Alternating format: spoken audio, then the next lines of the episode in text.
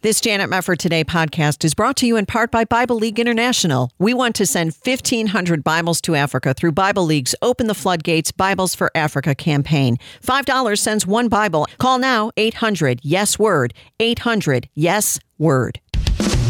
This is Janet Mefford Today. Our confidence is in Christ alone. Are we going to stand with God come what may? If the Word of God says it, I believe it. And that's the way it is. And now, here is Janet Mefford. Welcome, everybody. Well, one of the most painful and yet most common emotions any of us will ever experience in life is grief. Now, we're reminded in 1 Thessalonians, brothers and sisters, we do not want you to be uninformed about those who sleep in death, so that you do not grieve like the rest of mankind who have no hope. But can you grieve and hope at the same time? Well, of course you can, and we can see why that's true as we look at Lamentations chapter 3, for example, which says, Though he brings grief, he will show compassion. So great great is his unfailing love, for he does not willingly bring affliction or grief to anyone. We're going to tackle this subject of grief today with Colin Smith, senior pastor of the Orchard Evangelical Free Church in the Chicago area. He is also president of Unlocking the Bible, and today we'll be talking about navigating the valley of sorrow and loss as we discuss his book, For All Who Grieve. Colin, welcome. It's great to have you with us again. How are you? I'm doing well. Thanks, Janet. Uh, thanks for having me on the program. Always good to talk to you. I know this is a very difficult subject, and I think it's very interesting what led you to write this book. It involved a number of families in your church. Can you tell us a little bit about what precipitated this book and this series of sermons that you preached on Lamentations? Yes, there was a, a couple, uh, Greg and Pam, who went through uh, the very tragic uh, loss of their son in a terrible accident. And uh, as their pastor, I had the privilege of walking with them through these early days and the funeral and so forth. And, and after that, I, I said to them, you know, would you be interested in, in meeting with some other folks who've also gone through the loss of a child? And they jumped at that. They were very interested. And so I phoned a number of other folks in our congregation who had gone through um, this experience. And the following week, um, we all gathered in our home here and uh, for the weeks that followed, um, uh, uh, each of the folks uh, in the group shared their story. It was a remarkable experience, Janet, to, to see the connections. Oh, you felt that. Oh, you asked that question. So did I, and so forth. And then we got out the Book of Lamentations, and over these subsequent weeks, uh, drew out um, the themes of this remarkable book and found that they spoke directly to what um, uh, the members of the group were experiencing. So the book really invites people to come into a remarkable experience that we shared over a number of weeks as we found how the Word of God speaks to this most painful reality of life. Yes. Well, you call Lamentations God's gift for those who grieve, which I think yeah. is a very good description. Why do you say so? Because obviously, when you are grieving, you might go to the Psalms, you might go to Ecclesiastes, you might go to Job. Why Lamentations? What is it about that book that stands out when it comes to the subject of grief? Well, it was written out of the devastation of people who um, were living in Jerusalem at the time when the city collapsed. And so they had gone through the most extraordinary trauma. The city had been under siege, and so the um, uh, people had been starving. And of course, when that happens, the youngest die first and uh, eventually the uh, city collapsed and then the strongest and most able people were taken away so many of those who remained were, were trying to scratch uh, a living out of the ashes of this ruin, having lost younger children, um, uh, having said goodbye to older sons and daughters who they would likely never see again. I mean, uh, some of these folks had experienced devastating things, violence. Um, some of Lamentations is really hard to read, but this is a book that comes out of the most extraordinary grief, and it's in the Bible for a reason, and that is that. Uh, that we know what grief and sorrow and loss are in our lives too. Yeah, we sure do. You talk about a couple, Lyle and Sue, right at the outset of the book, and what Lamentations has to say in relation to their tears. And you have a chapter talking about tears. Can you really extrapolate on that a little bit about the importance of tears and what the Bible says about the process of grieving by shedding tears and weeping? Yeah, well, Lamentations is full of tears, and when we began to draw out that um, theme, um, there was just fascinating discussion uh, among um, the folks who were in the group. Um, uh, a couple of folks said, you know, at first I just couldn't cry, mm. and then when I started, I couldn't stop. Mm. Um, what we found too uh, was, um, and particularly when I began speaking on Lamentations later to our congregation, I had letters from people saying, you know, it's so helpful to know that it's okay for Christians to cry. One woman wrote to me and said, you know, I've had two miscarriages and I, I always felt that I had to hold myself together. That was the phrase she used. and, and just the fact that Jesus wept and that there's a book of the Bible that is stained in tears on every page has been very, very helpful to folks in our group and to others who've been considering how the Book of Lamentations speaks to us. Um, uh, you know, tears are the, the, the shuddering of the body at the pain of the soul. And they're God's gift because they're a way of getting some of that pain out. And so uh, Lamentations encourages us not to hold them back.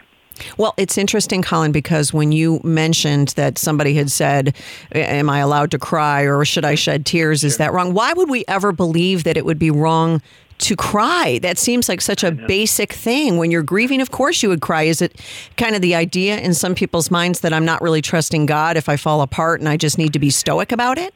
Yeah, it might be. It might be. It might also be that I think, you know, the verse, the wonderful verse that you quoted, Janet, at the top of the program uh, from Thessalonians about how Christians don't grieve like those who have no hope. I think sometimes Christians misunderstand that as if it meant Christians don't grieve. Right. That's not what it's saying. It's saying that when we grieve, as we certainly do, we are in a different position from those who have no hope. Those who have no hope, those who do not believe in the resurrection of the Lord Jesus Christ, uh, a bereavement is the end of a relationship as far as they're concerned. They have no future hope. We do have future hope, but we still grieve. And, and, and that's important to say that um, we grieve while we hope and we hope while we grieve. But these two realities we experience together as Christian believers. Yeah, that's a really good point. Something else you mentioned is the importance of talking about your grief. And, and mm. this is interesting to me because people can be so different, not just male and female. For example, men may try to be a little bit more tough and women might fall apart a little bit more, but it, uh, wanted, wanting to discuss it more. But people do grieve differently. And I'm wondering what your thoughts are as a pastor on the importance of talking through your grief and being able to just get it out that way. Not, you know, know, with tears perhaps, or maybe without tears, but just being able to talk about the person you've lost. Yes, um, I think that's really important. And one of the couples um, uh, in our group whose story is told uh, in, in the book, Wayne and Joyce, their little daughter, uh, Jill, uh, died in a tragic accident many, many years ago. She was just two years old, and uh, Wayne and Joyce are now in their retirement years but they had very rarely spoken about what happened to their daughter in all of these years. And when they came to this group, they felt that they had a safe place where they could tell their story. And Joyce said to me afterwards, she said, you know, I shook for an hour after I told uh, my story. Mm. She said, but it was a freeing and a cleansing experience for me. That's a remarkable phrase. She something very profoundly helpful came to her by being able to express in a way that she hadn't uh, done before to others uh, what had been a very significant part of her and of her husband's life. And uh, you know, the scripture says that we are to weep with those who weep. So it's never the purpose of God for any of his children to grieve alone. Well, that's right. It's sad to me that she would say, you know, that she never talked about it or, or the yeah. husband didn't talk about it. Was it they just didn't want to burden other people with their grief? Yeah, I'm not sure that I can give the full answer to that. Maybe they couldn't either. Um, one of the things, too, is that I, I think um, uh, it's often an instinct amongst good Christian folks to feel like we don't want to upset people yes. by bringing up something that's painful. And one of the things that uh, uh, became very clear to me uh, through the group, uh, Janet, was that it's actually a gift to mention the name of someone who's no longer with us. It's Yes. a gift to the person who grieves because it means they're not the only one who remembers. Exactly. If you have a story or a memory or something that makes you smile, it may make that person cry, but they're already thinking about their loss anyway. Yes. And they'll be grateful that uh, that you brought uh, the name of someone they Yes. love uh, up in conversation. For sure. We're going to come back with Colin Smith for All Who Grieve is his book. We'll be back on Janet Mefford today.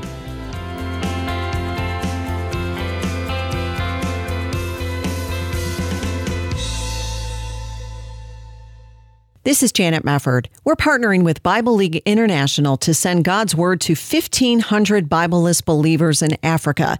In many parts of countries like Kenya, Tanzania, Ghana, and Mozambique, as many as 9 out of 10 Christians are denied God's Word because of corrupt governments, majority religions, remoteness, and poverty. They've never been able to read 1 Peter 5 7. Cast your cares on Him, for He cares for you. Reading that promise of God means everything to you and me, and now it will mean so much to these Bibleless Christians in Africa when you respond. Here's Pastor John in Mozambique. One occasion, I found a pastor that uh, was leading a church of 90 church members. And he was having one Bible that was starting from Exodus and ends to the Ephesians. And he was leading the church with that Bible. So when we went to give them the Bible, imagine joy. They sang, they danced, they cried, and they praised God for the gift of the Bible. $5 sends one Bible, $100 sends 20, $500 sends 100, and your gift of any size will help us meet our goal of sending 1,500 Bibles to Africa. Call 800 Yes Word, 800 Y E S W O R D, or there's an Open the Floodgates Bibles for Africa banner to click at janetmefford.com. Actually, the, the need is great. If you could remember the other picture of a lady who was trying to show me the Bible, that Pastor, I understand you work with Bible League, but we don't have Bibles here. So that, that, that, that lady had a Bible from Exodus to the book of Hebrews. That's all. You see that? So there is a great need of Bibles. Send God's Word to a Bibleless believer in Africa today for only $5. Call 800 Y E S W O R D. You're listening to Janet Mefford today. And now, here's your host, Janet Mefford. It's great to have you with us and great to be talking with Pastor Colin Smith. He is the senior pastor of the Orchard Evangelical Free Church in the Chicago area, also president of Unlocking the Bible. You can check them out at unlockingthebible.org. And he's written a really, I think, helpful book. Anybody who's ever lost anybody can relate to this book, For All Who Grieve Navigating the Valley of Sorrow and Loss. You were discussing, Colin, before we went to the break, the importance of being able to talk about the person and to bring up the person, perhaps, to somebody who's grieving. I remember having that experience years ago. My college roommate, her father died between our freshman and sophomore years. And I remember having heard somebody say, What a person who just lost someone close to them really wants is to talk ask them questions tell me what happened tell me about your dad tell me and i remember how much she just poured her heart out do you think we do enough asking other people about their grief in order to help them with their grief process by talking Yeah, you know, I'm sure that that's something that uh, usefully happen. Uh, it, it needs to happen uh, more often. But I would also say this: that I, I think, you know, for someone who's grieving, you can't have everybody in your circle of trust. Right. What's important is that you need to discern who are people who are able to take this journey with you and will be interested to do that and have the kind of patience, understanding and listening ear.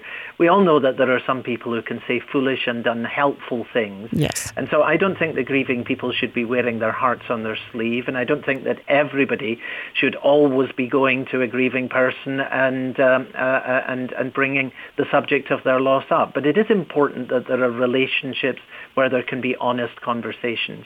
That's wisdom, I think, because sure, you don't want to go up to somebody you barely know and try to pry. That's kind of a fine line. What about this aspect that you mentioned in the book about people who sometimes tell you, I don't think I ever grieved properly?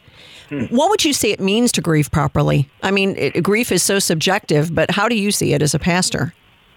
Well, you know, the six themes from Lamentations have really been very compelling to me, and I really do think they give an outline uh, of what it means to grieve uh, properly. And they are tears and talk that we've been speaking about uh, over these last uh, moments, and then guilt and grievance, yes. and then hope and healing. I think these are really the the, the main elements um, of uh, what we experience uh, when we go through um, uh, the valley of, um, uh, suffering and loss. And that's why uh, we, have spoken in the subtitle of the book about navigating the valley of, the, uh, of sorrow and loss. Uh, I, I, think these are the elements that are involved in making that journey. Well, that's right. So when we talk about guilt, how would you say that guilt can sometimes complicate grief? What would be an example yeah. of somebody who yeah. feels guilty over a death? You know, it, it strikes me, Janet, actually, that uh, wherever there is grief, it always comes with guilt attached. And usually the way it comes out is with uh, the what ifs and the if onlys. Mm. You know, uh, if only I'd done this, if only I'd not done that, or if only I'd gone or not gone there, or not said this, not done that, or what if I had done this, that, or the other, and perhaps there might have been a different uh, outcome.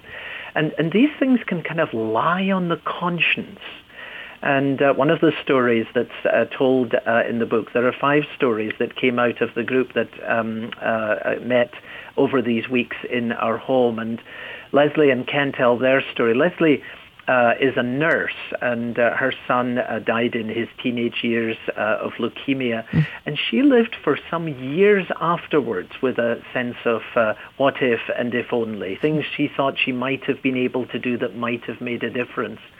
And in the end, there came a point where she had very specifically to bring that before the Lord and lay it down at his feet. And, uh, you know, Hebrews tells us that the blood of Christ is given for the cleansing of the conscience. Hmm. That's a very important statement. Not only the cleansing of our sins, but the cleansing of that which sits on the conscience and weighs heavily on us. And one of the things that was helpful, and I hope will be helpful to others in reading the book, um, is is the um, uh, is the peace that can come from laying down the what ifs and the if onlys at the feet of the Lord Jesus. Right. And I wonder if, on some level, when people get caught in that trap of feeling guilty, if it's a way of trying to deal with grief and somehow show how much they love the person. Oh, I should have done this. It was somehow my fault. I mean, there are so many complicated emotions, I think, that accompany grief, thoughts that people have when they're alone that, that can really get out of hand if somebody doesn't notice it and come in and say, listen, this isn't your fault. It, it was not your fault that your child died. Yeah, yeah, that's right. And and I think that's where being part of a, a group of people who've gone through a similar experience can be um, a, a, very helpful and wonderful thing.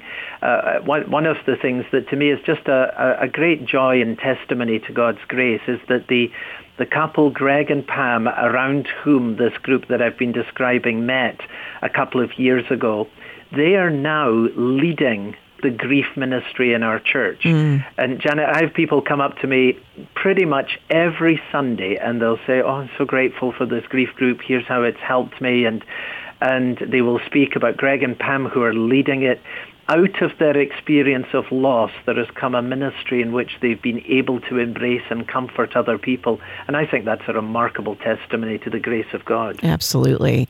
What about grievance? This is something you mentioned earlier, and you talk about it in the book people who might turn their anger on God while they are grieving. And it, you know, it makes me cringe a little bit. How can we possibly look at the potter and be mad at the potter as the clay? He, he is good and he is gracious and he loves us and, you know, all of these things. But what, what do you do with somebody who just in the moment is just mad and, and getting that person to see the Lord for who he really is in that moment? Yeah. Uh, Stace and Cassie were two, a couple in our group, and uh, their uh, little boy, uh, Nathaniel, died after uh, 27 uh, days. And Cassie said on that first night when we gathered, you know, it's hard to believe that God loves you mm-hmm. when he takes away someone that you love. And we really worked through in our conversations in subsequent uh, weeks that very real question. One of the things that I think is very important in Lamentations and very important for us is the honest bringing of what has grieved us to God himself. Mm. So I say to people, Janet, don't complain about God behind his back. um, you know, he knows what you're thinking. He knows what you're feeling. And the Bible in the Psalms that you referred to earlier and in Job uh, and uh, in Lamentations give us multiple examples of the value of bringing out honestly uh, what grieves us in the presence of the Lord, putting it into words. It's sometimes that's sometimes something in which uh, an, another Christian can help, coming alongside you in doing that. But it's really important to do that, and then to put that alongside things that we also know about God. Um, uh, don't doubt in the darkness what God taught you in the light. Amen. And that's really where Kathy and Stace came to a resolution when they said, you know, it's it's hard to believe that God loves you when he takes away someone you love. The resolution that they came to in the end was, you know, it's hard not to believe that God loves you when you're looking at the cross. Right. And that was a very profound thing for them. Well, it is. Can you put the gospel into context here when it comes to grief? Because, as you mentioned before, a very famous short verse Jesus wept over the death of Lazarus, even though he knew he would be raising Lazarus from the dead. Hmm. Um, but the Lord felt the same feelings we feel. What about the fellowship of his sufferings and, and what we experience in our sanctification process and how the Lord is with us as our wonderful counselor, even in our deepest moments of grief? You know, it's a very wonderful thing that Jesus is described as the man of sorrows and acquainted with grief. In other mm-hmm. words, he he walks sorrow's path. He's been there. He knows what that is like. And nobody um, listening to this program today would ever choose sorrow's path. No, no one ever chooses to go there. But when you go there, you are in a place where you can meet with Jesus Christ and find that he will walk with you. And I think that that's where Lamentations gives us the greatest hope. It says, This I call to mind and therefore I have hope. The steadfast love of the Lord never ceases. His mercies never come to an end. They're new every morning. Great is your faithfulness. And Janet, it strikes me that the biggest question for a person who's grieving is simply, how am I going to get through today? And the answer to that question is, God's mercies will be sufficient to get you through today. And when you get up tomorrow, God's mercies will be new for tomorrow, and they'll be sufficient to get you through tomorrow as well. And that is, you know, Christ, the man of sorrows, is on the path of sorrow, and there you will find him and he will be faithful to you. Yeah, I was thinking about Great is Thy Faithfulness, which is one of my very favorite hymns. And I was thinking Yeah. about that line in that hymn, Strength for Today and Bright, hope, for tomorrow, Yeah. blessings all mine with 10,000 beside. That I have found also going back to some of those biblical hymns and going back to the truth that they convey alongside the Word of God can be very, very healing as well. Yes, that's right. And uh, and also the Psalms and personalizing the Psalms. Um, uh, uh, someone in uh, the group, it was um, uh, Sue um, uh, in the group, who, who shared how much it had helped her just to put her name in as she read through various Psalms and personalized them. And she took them just a line at a time, and she found that that was immensely helpful to her. That's wonderful. When you are talking to somebody who's in fresh grief, what is the best thing that you could say to that person in that moment?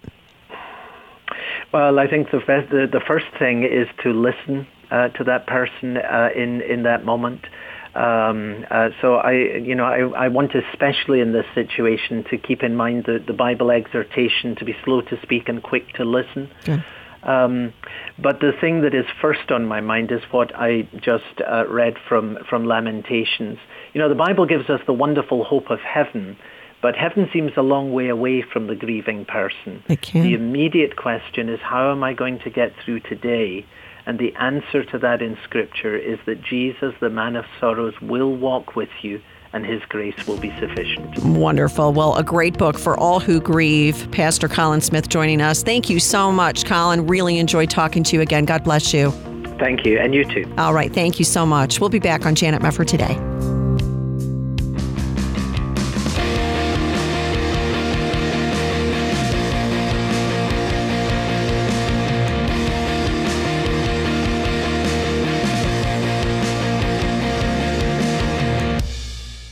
This Janet Mefford Today podcast is brought to you in part by Bible League International. We want to send 1,500 Bibles to Africa through Bible League's Open the Floodgates Bibles for Africa campaign. $5 sends one Bible. Call now 800 Yes Word. 800 Yes Word. This is Janet Mefford Today. And now, here's your host, Janet Mefford. Welcome back to Janet Mefford Today. In 2 Samuel 22, David sings praises to the Lord, for he was delivered out of the hands of his enemies and from the hand of Saul. And he says, It is God who arms me with strength and keeps my way secure. This is true for all of us. Despite the circumstances of life, the Lord alone is our strength and he is our security. So, why is it that so many of us sometimes feel insecure?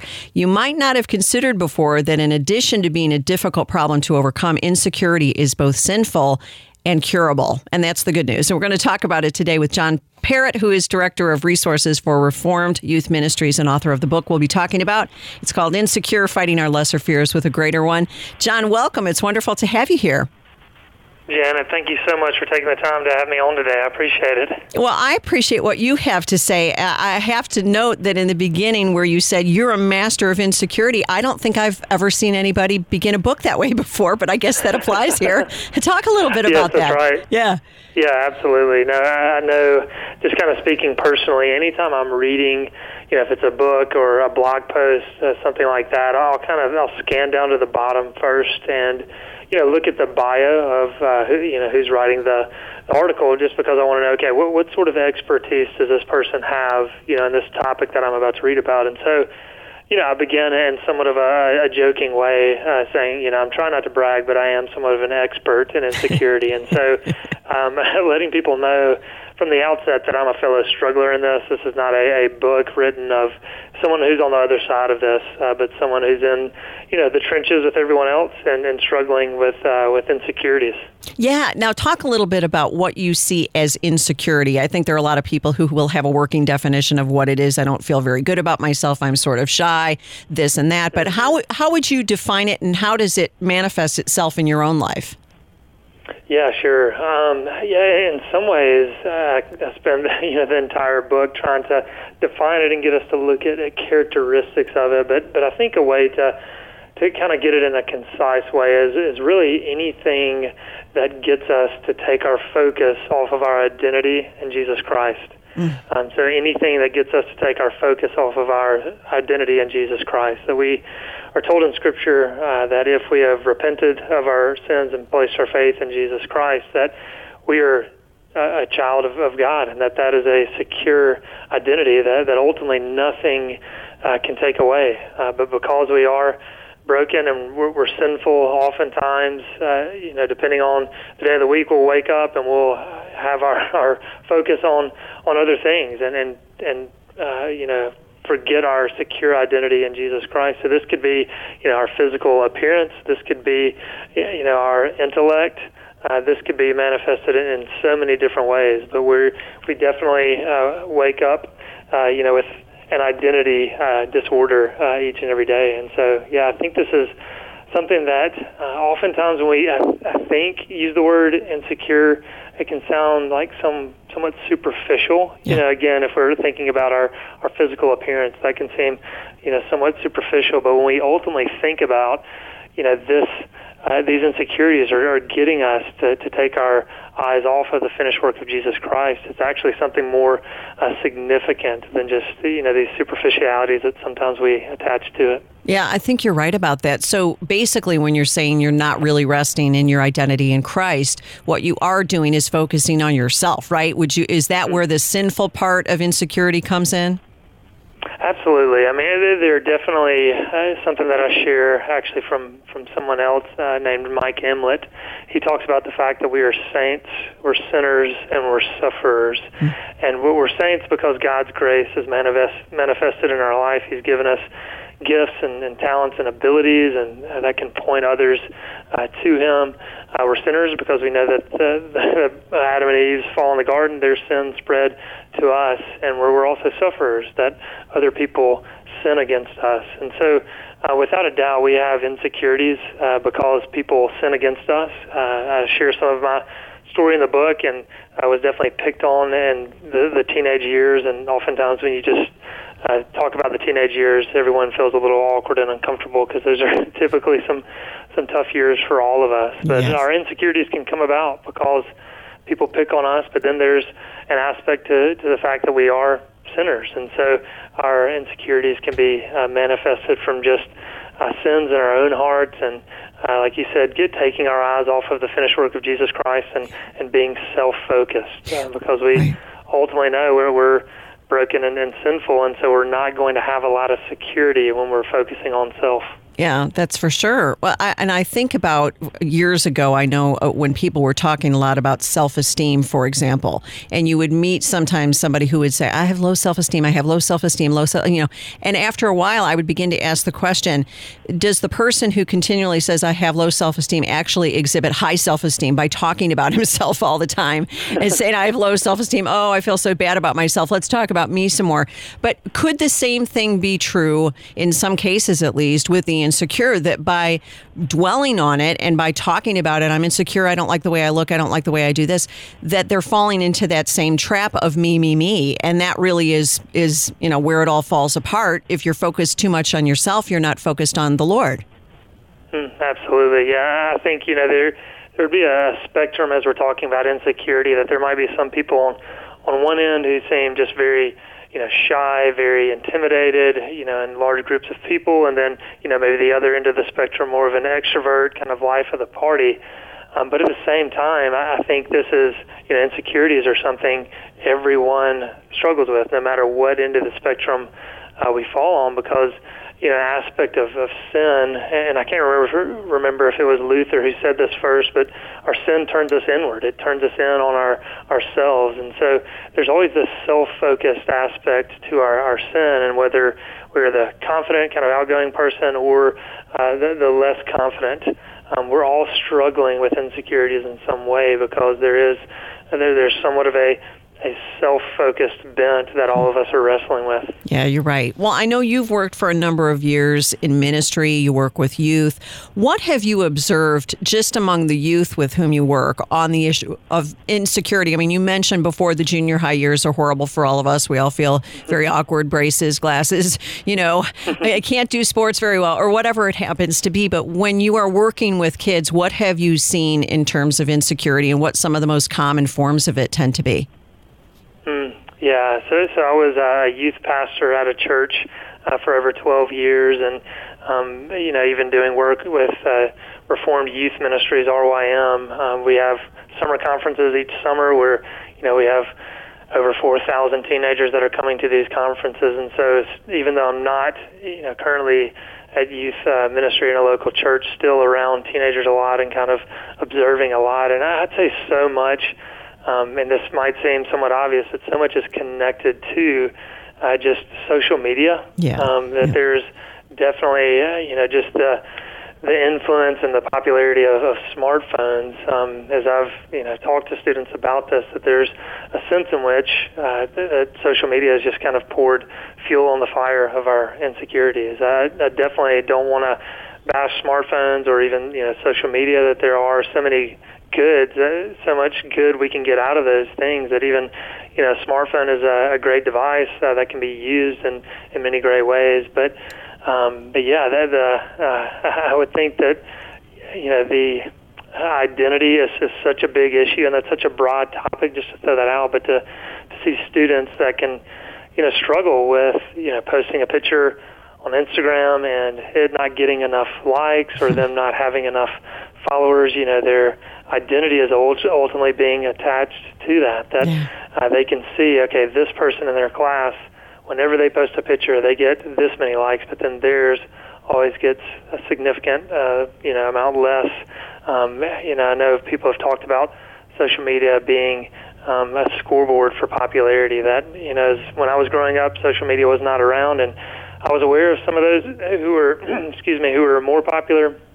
But now we have kind of proof of Yeah. it online, and so I'd say you know there's so much that's just kind of attached to that that teenagers are struggling with.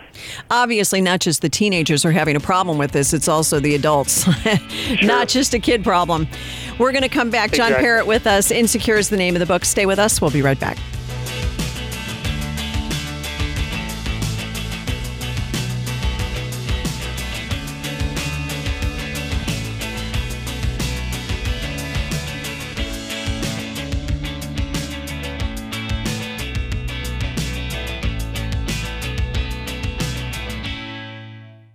Hi, this is Janet Mefford. If you're in need of a new healthcare program but you missed the open enrollment deadline in December, it's not too late. A special enrollment period is taking place now through August 15th. During this time, you can enroll in the healthcare program of your choice without the need for a qualifying event. This means you can now enroll in a healthcare sharing program from Liberty Health Share with memberships for individuals, couples, and families. You can find a variety of options to best suit your medical needs. Plus, you really can choose the doctor and hospital of your choice. Best of all, membership options options start for as low as $199 a month. More than 200,000 Americans trust Liberty HealthShare for their healthcare needs. What are you waiting for? Discover more about the power of sharing at libertyhealthshare.org slash JMT today.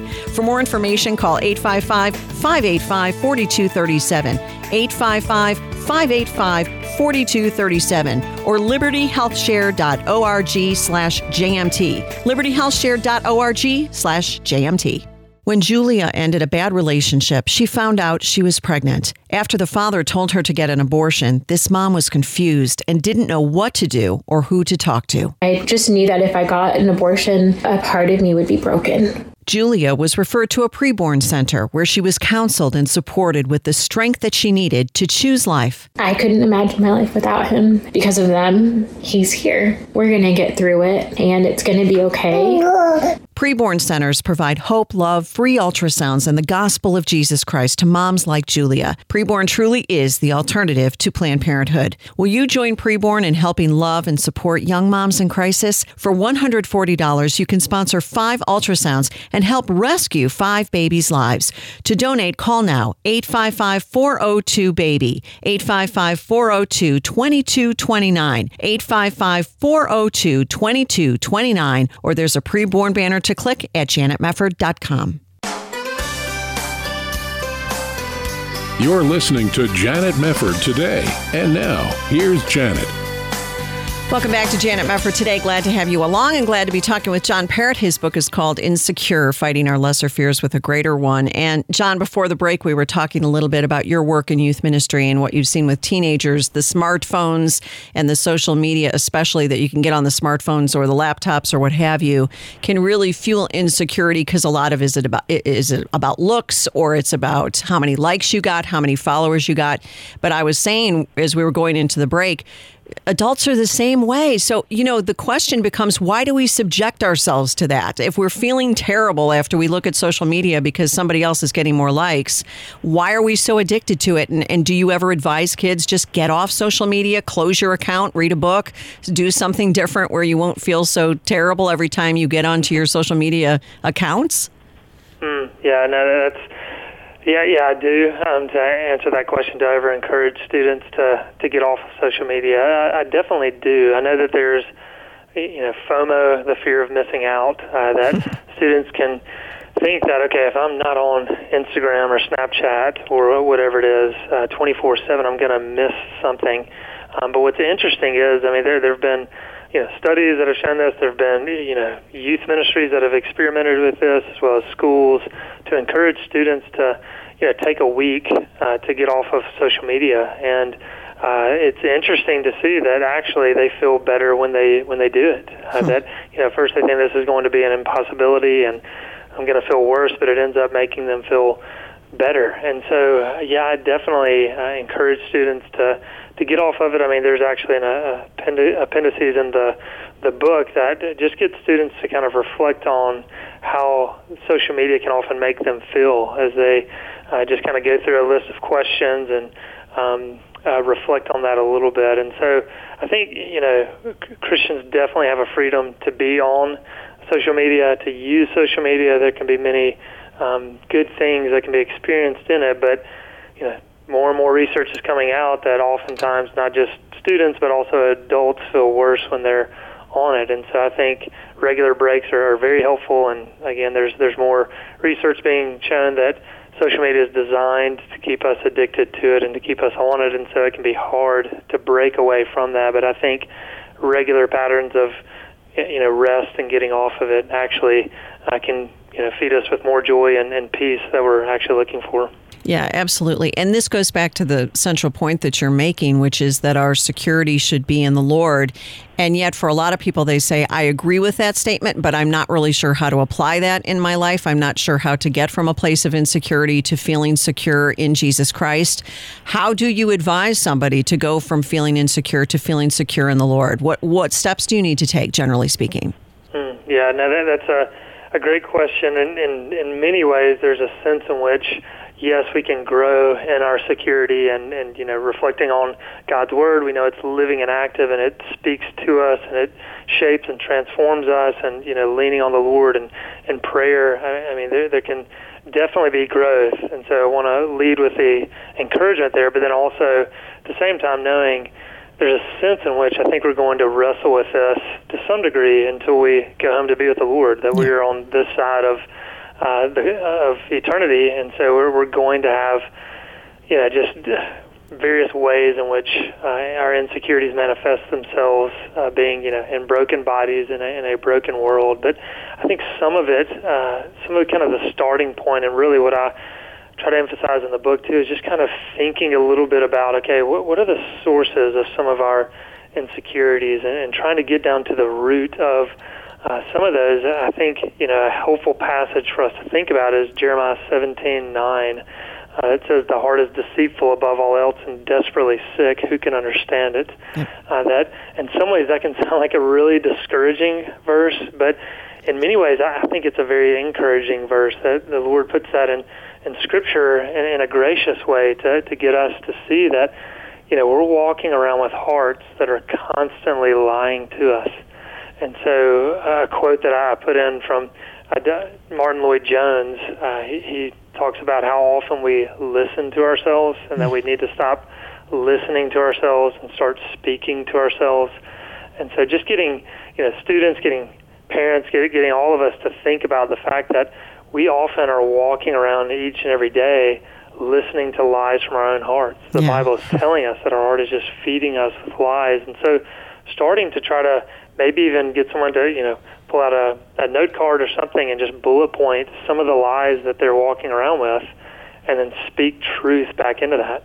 Um, and again, there, there's an appendices at the back of the book of just uh, trying to get people to you know just here are some truths that are that Scripture speaks to us uh, to just jot those down maybe you know put them on the dashboard of your car on the lock screen of your phone and uh, just reflect on those throughout the day um, because again uh, it's truth uh, from Scripture. We know that God's Word, as I said, is, is living and active. And so speaking that back into our, our heart that's poisoned with sin, I think is very significant uh, to be you know fighting against our insecurities. Oh, for sure, that's great. Well, and when you talk about fear playing into the problem of anxiety in your book, this kind of goes along with the subtitle of your book, "Fighting Our Lesser Fears with a Greater One." And you know, the Bible has a lot to say about the fear of the Lord, but how do you put this in a context of somebody who's insecure that the fear of the Lord can cure your lesser fears? Can you explain what that's about and how people should understand that?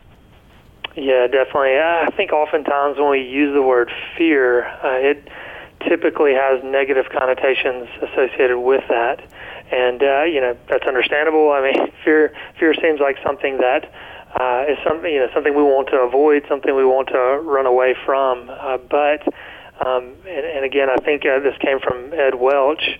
Uh, he says that you know we're we're all created uh, to fear God. That as Adam and Eve were created in, in the garden, Genesis 1 and 2, they were created to fear God, but our sin redirects our fear to, to everything else. And so we need to see, uh, you know, there's a sense in which the word fear, um, when we're talking about fear of the Lord, is hard to, to sum up into one word, but when we think of the word awe, um, having an awe of who God is, being in awe of, uh, you know, his amazing characteristics, uh, you know, we talk about God being an awesome God. I mean, coming from that, and so really getting us to see that fearing the Lord is ultimately taking our our thoughts, our minds off of everything in this world that can manifest, you know, sinful variations of fear, and seeing, you know, this amazing, omnipotent God uh, that we should be in awe of. Yeah. And so, just redirecting our fear um, uh, to to the one who's deserving of that fear. I mean, there's definitely plenty of places in Scripture that, that talk about the fear of the Lord, but Proverbs being one of those. Um, and I kind of highlight Proverbs chapter 2, verses 1 through 5, and it kind of lists some specific ways in which we can grow our fear of the Lord. Um, but yeah, I think I think some of it begins with just realizing that fear isn't necessarily a negative thing. Yeah. Um, yeah, that, that there are definitely some some positive uh, aspects to that fear that we're uh, to, to pursue. Yeah, we need to remember that. Do you think also part of the problem may be that we have a distorted view of what we should be? I mean, going back to the social media question, if you have a 13 year old girl saying that girl's thinner than I am and she's blonder and she has better earrings, better clothes, really what that's saying, and I know we're talking about a 13 year old, but it really applies to anybody who's in that situation. You're saying, if I'm not X, then I'm not okay. If I'm heavier than so and so, if I have hair that isn't as good as so and so's, if my clothes aren't ex- as expensive as so and so's, then there's something wrong with me. Isn't that essentially having the wrong view of who you are? You're you're created in the image of God. That should be, shouldn't it, the first thing that we consider that you are fearfully and wonderfully made, no matter how much your clothes cost or what you what you're wearing. Absolutely. Yeah. Yes, absolutely. Yeah. So so regardless of you know if we're a believer or an unbeliever, that every human on the face of the earth has been created in the image of, of this God. And so there's something that's, you know, written on our hearts. I mean, we, we know we, Scripture tells us we have souls that will never die. And so our souls are this eternal thing inside of us, but it's, it's clothed in this, you know, mortal body that is wasting away. And so, again, our soul knows, okay, if we just puff ourselves up and you know have positive self-esteem and tell ourselves we're we're beautiful and you know whatever just those sorts of mantras we can kind of repeat back to ourselves. Our soul knows better. Our soul knows no we're not completely whole. We are broken and there's something you know more powerful that we are in need of uh, to make us whole and you know ultimately that's the the finished work of, of Jesus Christ that Amen. he's the the ultimate one that can you know that that has accomplished salvation and uh, can make us fully whole and so yeah I think you know if we try to you know if it's outside appearances we've kind of brought up several times Yep. um, we know I mean, a car wreck can take that away. I mean, to put it Yeah, in very sober yeah. terms. And so, Yep, absolutely. Security cannot lie in our physical appearance. Such a good point. Well, you can pick it up Insecure Fighting Our Lesser Fears with a Greater One, the book by John Perritt, who's been kind enough to join us today. And it was a delight to have you, John. Thank you so much for being with us. Well, thank you so much for taking the time. I really appreciate you having me on. Oh, my pleasure. God bless you.